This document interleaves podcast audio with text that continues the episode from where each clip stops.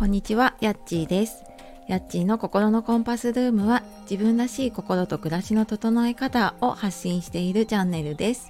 本日もお聴きくださいましてありがとうございます、えー水曜日の朝ですね、いかがお過ごしでしょうか。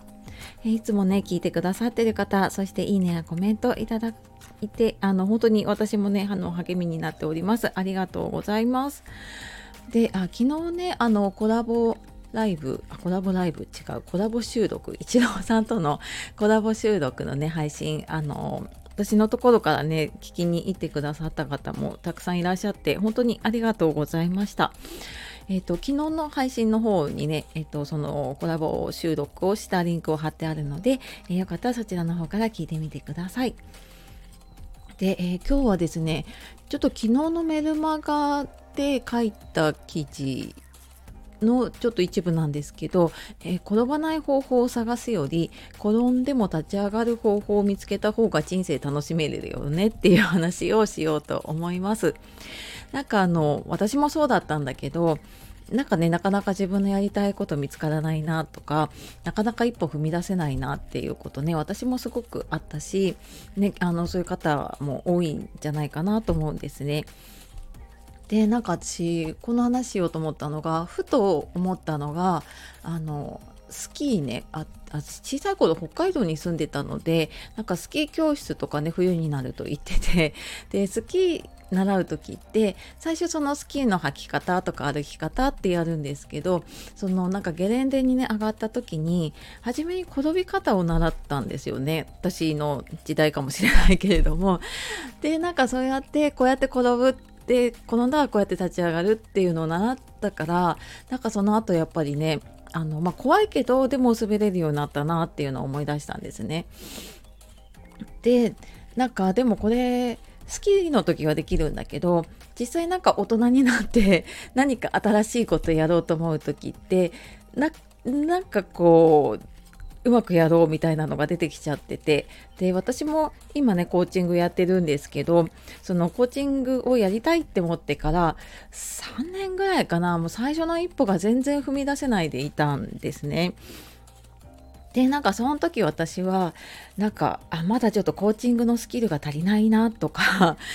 コーチングだけじゃなくてもうちょっと違う資格がないとダメなんじゃないかって言って他のことをね学んだりとかあの、まあ、よく言うセミナージプシーというやつですねになっていってなかなか一歩踏み出せなかったんですよ。で、まあ、今思うとね多分、うん、失敗するのが怖かったしうん、なんか失敗したくないっていうすごい自分のプライドもあったんですよねきっとね。でなんかその新しいことを始める時にね100%うまくいく方法を探してたなって思うんですよ。でなんかそんなもの多分ないですよね。絶対うまくいく方法を知ってたらもうみんなうまくいくからね。あのそんなことないんだけどでも最初からうまくやろうとしてでものすごいこう時間をかけてね準備してあこれなら大丈夫って思ったものをやるんだけどでも初めからねもちろんうまくいくわけはないしでもなんかそこであの一生懸命準備したもので失敗しては落ち込んで何もできなくなるみたいなこんなのを私繰り返していてでなんかそうしていくうちにね私ある時に気づいたんですね。なんかこう今うまくいっている人も初めは失敗とかうまくいかない時期ってあったんだなっていうこと。でこれなんか私は結構自分はこういう失敗をしてきたとかって言うけどね、なかなかそういうのってこう調べても出てこなかったりとかそういうのねあまりなんか聞くことがなかったなって思ってでもなんかそのうまくいってる方のね昔のそのまあ、例えばブログの記事とかを見ると今と全然違うことをやっていたりとかっていうのを見るのでああそっかなんかやっぱりそういう時期ってあるんだなっていうのを思ったんですね。でなんかねえー、と野球選手って私野球のマネージャーやってた時があるので野球よく見るんですけど なんか野球選手って打席に立つ前にじゃあ次ヒットが打てんのかホームラン打てんのか、まあ、もしくは三振するのかって誰もわからないからとにかく打席に立たなきゃいけないんだよね。っていうことをなんかね自分のやりたいこととかに関してもうんなんかこう今の仕事辞めてねなんか違うことができるかなとかブログとかね SNS とか、まあ、この音声とかやってみてうまくいくかなって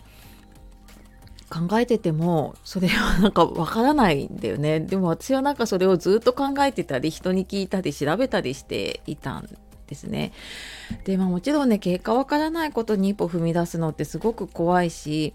うん私もなんかその新しいことやる時とか今でもなんかこういうのやりますってお知らせする時ってやっぱり怖くってドキドキすることってあるんですよね。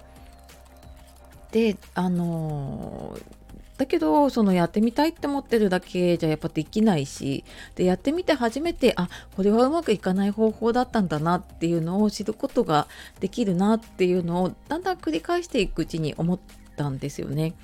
でもなんか私も本当に失敗談がボロボロあってねで本当にえーと、コロナになる前かにワークショップやり始めた頃って会場を抑えてやるんだけど参加者誰も来なくってで会場費だけ払ってでその時間を一人で過ごした講座とかもあるしで無料であの体験セッションやればね来るって聞いたからやったけどいやあの誰も申し込みも来ないし何の問い合わせもなかった。そんな企画もあのいろいろ開けたらキリがないぐらい私もたくさんあってでなんかその時はすっごい落ち込んだんだけどでも失敗だって思った出来事も全て意味があるなって思ったんですね。でなんかそれを知ってから私もこう失敗した後次に進めるなっていうふうに思っていてでんなんかそれはね意味ってその時自分にはまだや,、まあ、やり方がちょっと合わなかったのかもしれないしもしくはなんか自分のそのお知らせの仕方だったりとかあのそういう足りないものがあったんだなっていうのをね教えてくれたことかもしれないしもしくはなんかこの私もなんかよくねあのいろんなものちっちゃいミスするんですけどあでも次はミスしないようにしようって思うからやっぱこれから先役に立つね経験になったりっていうことでなんかこの出来事の意味ってやっぱ自分で決められるんですよね。って思ってからなんか私は無駄な出来事なんてないなって思えるようになったなってそんな風にね思っています。っていうのをちょっと振り返っていてね私もなんかその転ばない方法を探し続けるよりも、まあ、転んでも立ち上がる方法をね見つけた方が楽しめるなと思って今日はこの話をしていきました。なかなかちょっとねあのまあそうは言っても私も渦中にいる時はねすごい考えたことがあったのでなんかどうしようかなっていう方いたらあのコメントでもレターでもあと公式 LINE からねメッセージいただければ私も返信しているので、えー、よかったらあのそんなことをね、教えてもらえたら嬉しいです。はい。で、あ、えっ、ー、と、メルマガと公式 LINE やっているので、よかったらあの概要欄の方から見てみてください。はい。では、えー、最後までお聴きくださいましてありがとうございました。素敵な一日をお過ごしください。じゃあ、またね